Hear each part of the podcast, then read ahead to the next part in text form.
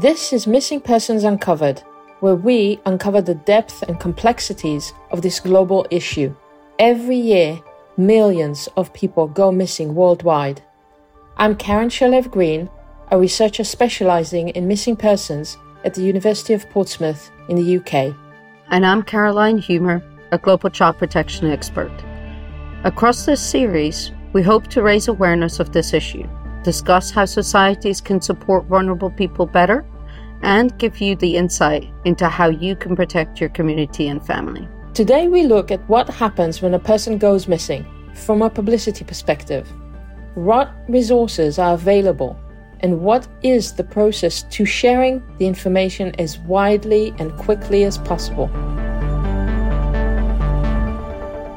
John Bischoff started his career with AOL as a technical director for public safety and criminal investigations, and is now vice president for the Missing Children's Division of the National Center For Missing and Exploited Children, or sometimes called NCMEC, based in the United States.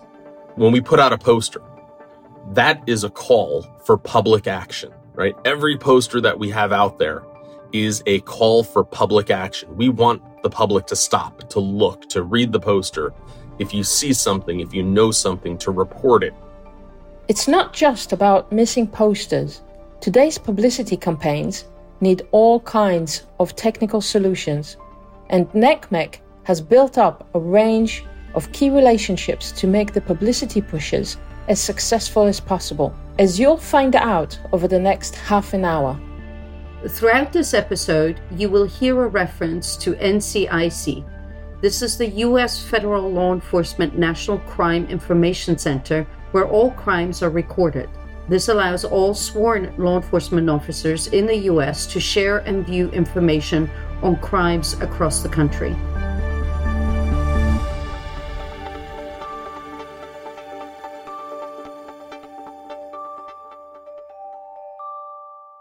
Karen started her conversation with John by finding out the process of creating publicity for missing people in the United States in collaboration with the National Crime Information Center, the NCIC. First and foremost, it all revolves around the child, and that's where our focus always has to be, is the child. And that's the way we kind of treat it, and rightfully so.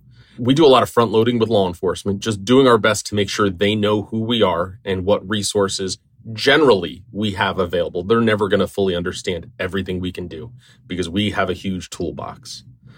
The second is on the parental side. So on the parental side, we do a lot of work with schools. We have Net Smarts, we have Kid Smarts. We work to educate kids. We work to send kids home with materials about internet safety, about child safety, and how do you get that into the hands of the parent, of the child. So if they do run into a missing child incident or they do have a child sexual exploitation issue, they know who to reach out to. They know where to send that information. On top of that, because we are a nonprofit, we get to work with some amazing partners, Meta, Google, you name it. We try and engage with all of them. In the United States, if you search for missing child in a Google search, we're going to be one of the first ones to pop up. We've got a couple of partnerships with community-based alerting organizations, Everbridge being one of them, to where if a community alert goes out that has the word missing child in it, we'll get flagged to it. And then we'll reach back to that law enforcement agency and say, you know, we're the national center. Did you hear about us? Like, we can help you in publicizing this missing child and getting their information out there, letting the community know that this child's missing. So many different ways to get to our call center. You receive information from different venues, be it the families, be it law enforcement, being social media or any other way. And then what? When our phone rings at our call center, just take the law enforcement reaching out to us. Let's take that avenue. One of the first things we do is we try and learn as much about this child as we possibly can through our call center.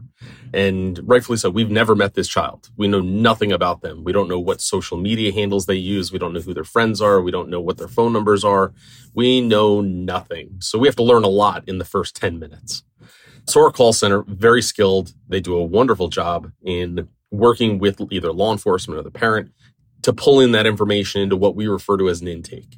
The second thing our call center does as a nonprofit child-serving organization, we're one of the few organizations in the United States to have access to the National Crime Information System. That's primarily a law enforcement-used system.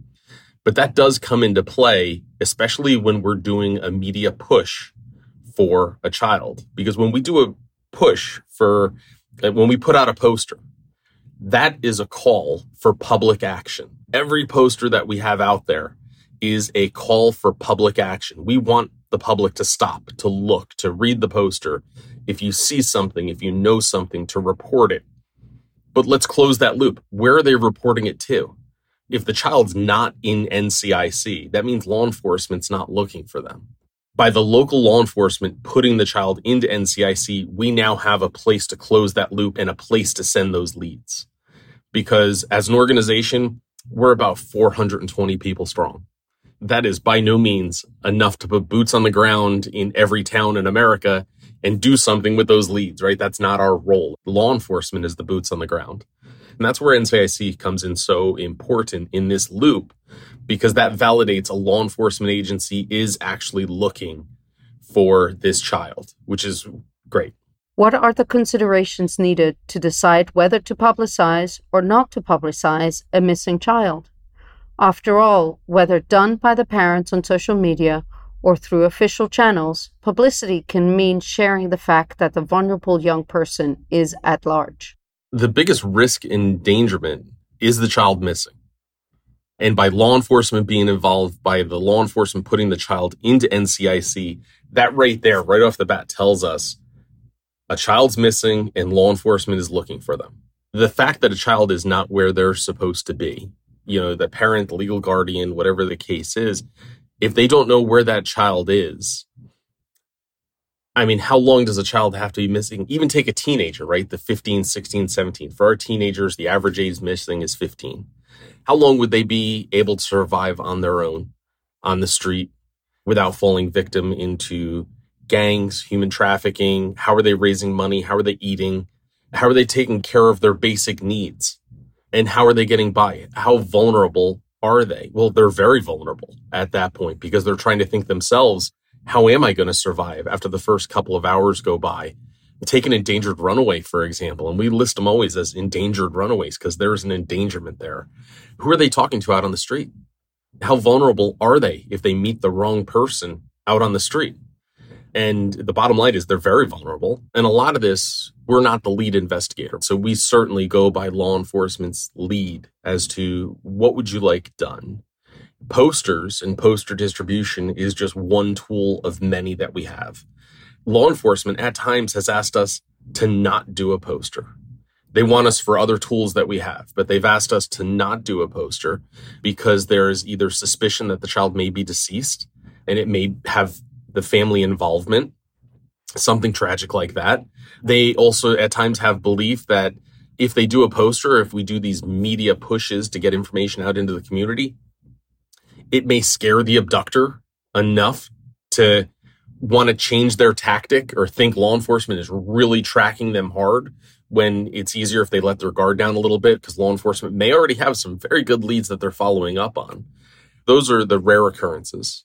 For the most part, if the child's missing, if we can get authorization from law enforcement, authorization if needed from the family and the child's in NCIC, we'll do the poster. We'll get a poster out into the community because it gives the family something to share, it gives law enforcement something to share, and then we utilize our tools to share it even further beyond that.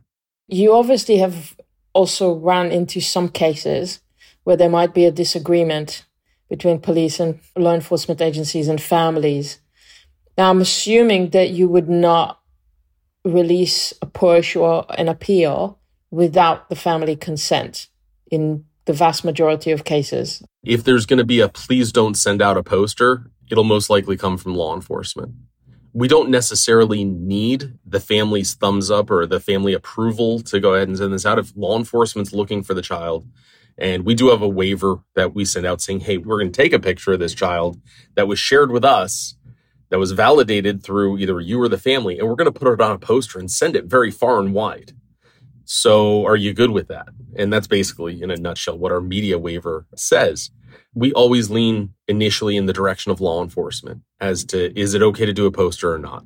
Is that going to hurt your investigation?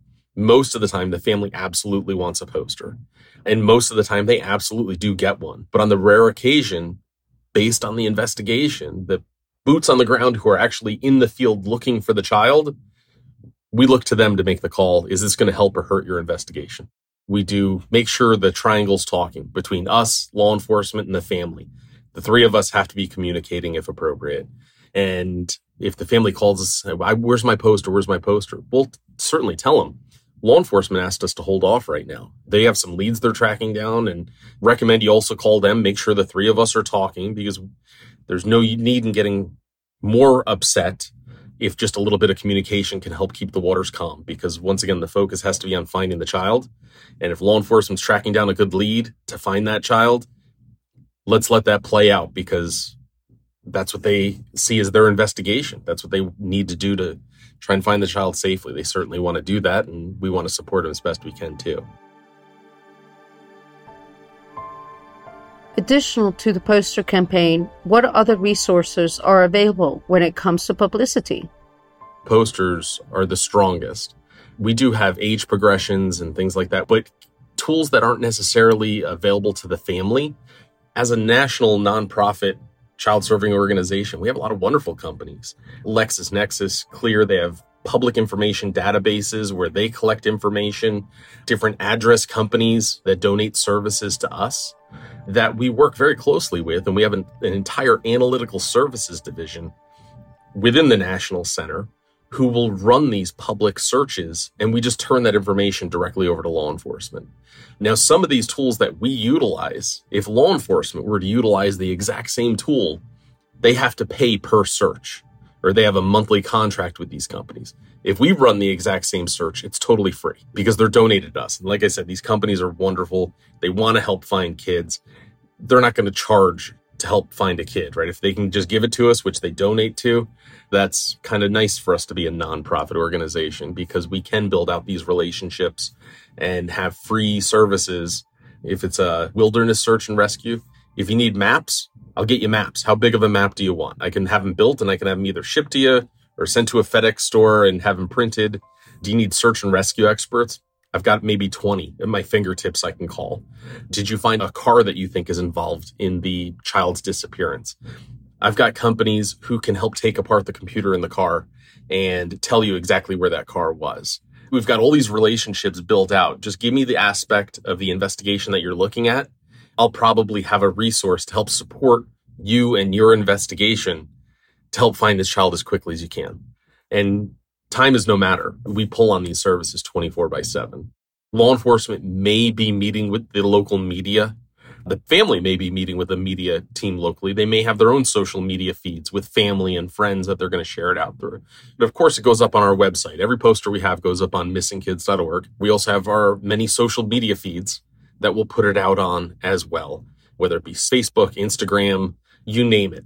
And then we lean over to our LexisNexis. Many years ago built a program for us called the Atom Program. And this is how far it goes back. When it first started, it was called the Atom Fax, where it used to dial fax machines and send out the image over the fax machines.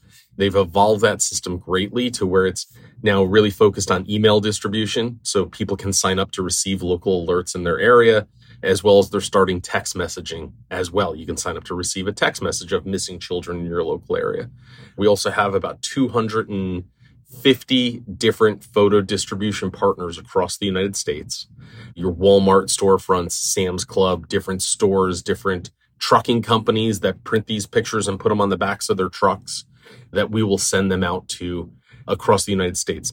When we think about the posters, do you have a template, the same kind of type of photo and the same kind of type of text and that side of thing? Is that normally how it's done? How does that person transfer into a poster? Today, we have 21 different templates. Whether you have one picture of the child, whether you have two pictures of the child, whether you have a picture of two children and one abductor, whether you have one child and three abductors, all the templates across the board that we've pre-built. Now, a couple of things about the poster templates. And honestly, I find this super interesting. For an organization who's been around over 38 years, we're constantly learning. And who's kidding who? The playing field's always changing. So we have to adapt to that and work to make sure we're utilizing the most up-to-date and forward-leaning tools that we can in helping find these children. When I first came to NCMEC back about 12 years ago, we took a look at our poster template. And one of the things that bothered me, and I didn't necessarily like it, and certainly others here at the National Center started to take a look at it thinking, don't like it either, is having the case type listed on the poster, whether it be endangered runaway, right? The public would look at that and think, oh, you know, they left on their own. I'm sure they just wanted to get out of the house. I'm sure they just wanted to get away and be on their own. Not the correct perception we want to put out there. Family abduction was another title. Same thing. People would walk by and they'd look at that and be like, well, they're with their mom or they're with their dad. And you're thinking, no, wait a second. In the United States with Amber Alerts, about 60% of our Amber Alerts are family abductions. 60% of the time, out of all the Amber Alerts that get sent out in the United States, 60% of the time is a parent who has the very strong potential of seriously injuring or murdering their child. So back around 2012, we took off the titles of our poster. We went through a poster redesign. We took off the titles and we just put missing because that's what the child is. The child is missing. Let's go with basic and let's just focus on what we're really trying. Once again, the focus needs to be on finding the child. We are actually right now, and it'll probably be out closer to the end of 2022. We're going through a poster redesign right now. We started out with the Georgetown University Business School in their marketing department because we needed a better marketing tool to get this into the public eye. And we met with them last year and last summer, got pulled in a bunch of ideas on just the overall design. I mean, we still have to have a paper version, yes, because places still print paper, so we still have that. But our mobile version, our website version, the version that's going to get embedded into videos and, you know, with some of our relationships with Google and streaming services. And we needed to make sure that they all look similar, but they were all designed appropriately to catch people's eyes. So we're working through that design right now because, like I said, we're constantly evolving and we're always pulling in new ideas into these templates. Now, it's a big lift to change an entire template. We can't do it every year, but we have to hit these points where we do these redesigns to make it today appropriate. With so many resources and partnerships available, what geographical decisions are made? Where does the publicity end up? We do not, in the rare occasion, we send it across the United States completely. But for the most part, we have an idea or at least a general area of where the child is believed to be, and we will target distribute within that area.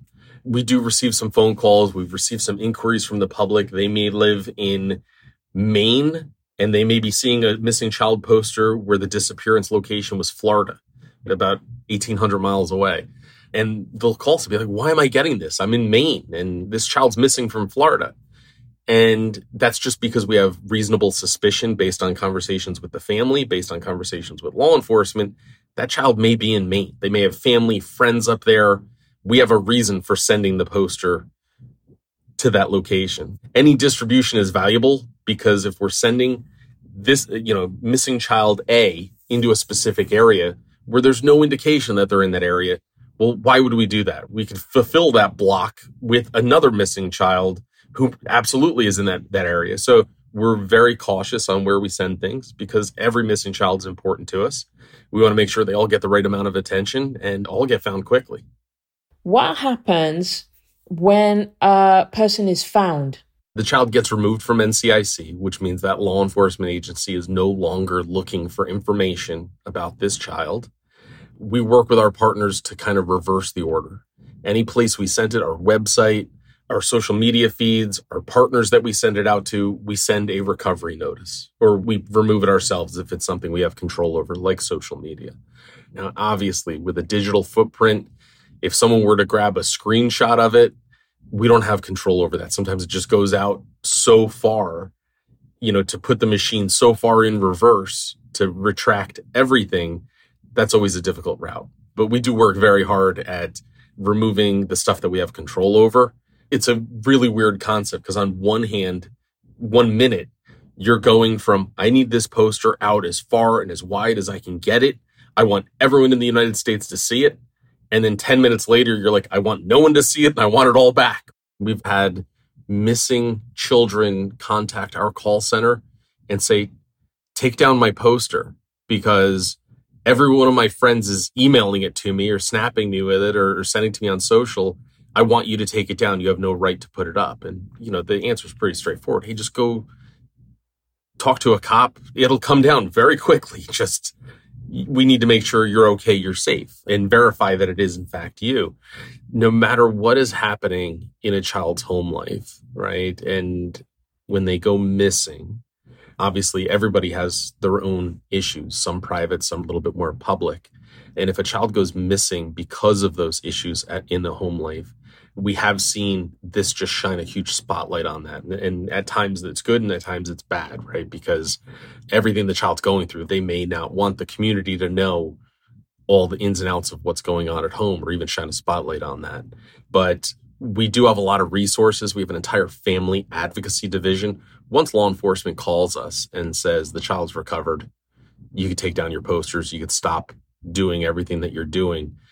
We don't necessarily stop there. We have an entire family advocacy division who can help with those types of issues and even help find local resources for the child, whether it be local resources for the family and the family dynamic. We have a recovery services team that'll help find local resources and just trying to help out any way we can to make sure that that child has a safe childhood, which I think we would all agree that every child deserves. And what happens once the child returns? Their anonymity has been taken away for good reasons, but what impact can the necessary publicity have on them in the future when they apply for a job or go on a date? A couple of weeks ago, we had a young lady. She was abducted from one state. She was taken to another state and she was trafficked. And when she was found, there was a couple of news stories that had her name and trafficking listed in the news story. You can't do that. That's bad. Our case manager, and I give him full credit, he was talking with the father and the father was very upset because happy his child's home, but now her name's in the press with these specifics as to what happened. I love our media team here, because our case manager gave it to the media team. Our media team called those newspapers directly and worked with them to have those stories removed completely. And I know digital footprint, can you ever say it's fully removed from the net? Well, it's removed from the public mainstream, and that's a good place to start. You know, it was a mistake in the beginning by the news, but we got it off their page. We got it out of the public spotlight. And, you know, it's little steps like that. It's something we as a society have to figure out how we're going to react to. Laws are in nowhere close to where they need to be to properly protect over time. And I know new legislation's constantly being looked at and coming and evaluated, and I certainly have positive hopes for it. We do run the similar thing with child sexual exploitation once those images are out there, especially if there's a court hearing tied to a couple of those images and so on. So it's a lot of tough work to get things reversed, but it's at times just something we as a society have to deal with and work towards that legislation. If there was 2-3 points that you would want parents to be aware of that possibly they're not about publicity appeals and the work that you do with the media, what would those be? First and foremost, let's focus on the missing and our ask of the public, whether it be the United States or around the world. When you see these posters of missing children, stop for a second. Stop and take a look. Take 10 seconds out of your day and look at these images, because behind every single one of those images is a missing child in danger. Talk to your kids. Have the conversation. I know I've met a lot of parents in my time here at the National Center, and certainly even in my social life, met with a lot of parents who tell me, I just don't know what to say. Like, I don't know what they're doing on their phone. I don't know what conversations they're having. I don't know what social media they're on anymore. Okay, we'll help you with that. On our website, We have trainings for parents. We have tips for parents on how to start the conversation, on how to just give gentle reminders in certain areas, on even how to talk to your child about very difficult topics, especially things like online enticement, safety of being on the internet, the awareness of strangers and how to keep yourself safe. And we have a lot of information on how to even open up the door to have those conversations. Because the more you can make your child street smart, and I'm not talking scare them, right? Scaring them is not going to really work. And I know a lot of parents say, I don't even know the ways of the internet myself, right? How am I supposed to educate my child on the ways of the internet?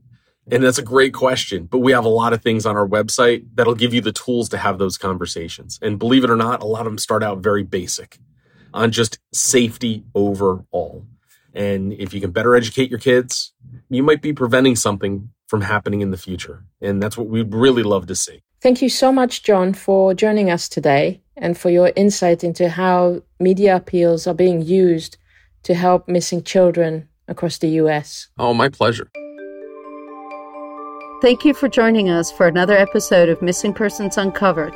Next time, we'll be joined by Dr. Greg Coley to discuss search and rescue. If you'd like to find out more about our work or any resources we mention in the show, or about our guests, please go to missingpersonsuncovered.com.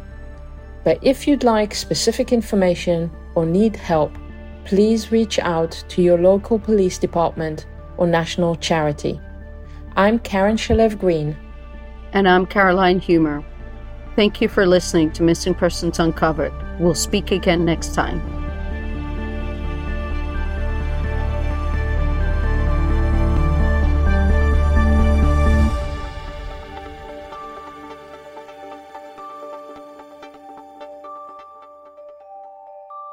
This episode was brought to you by First Factory, a software development company built on honesty, integrity, and quality. They have committed to building technology solutions to help in missing persons investigations.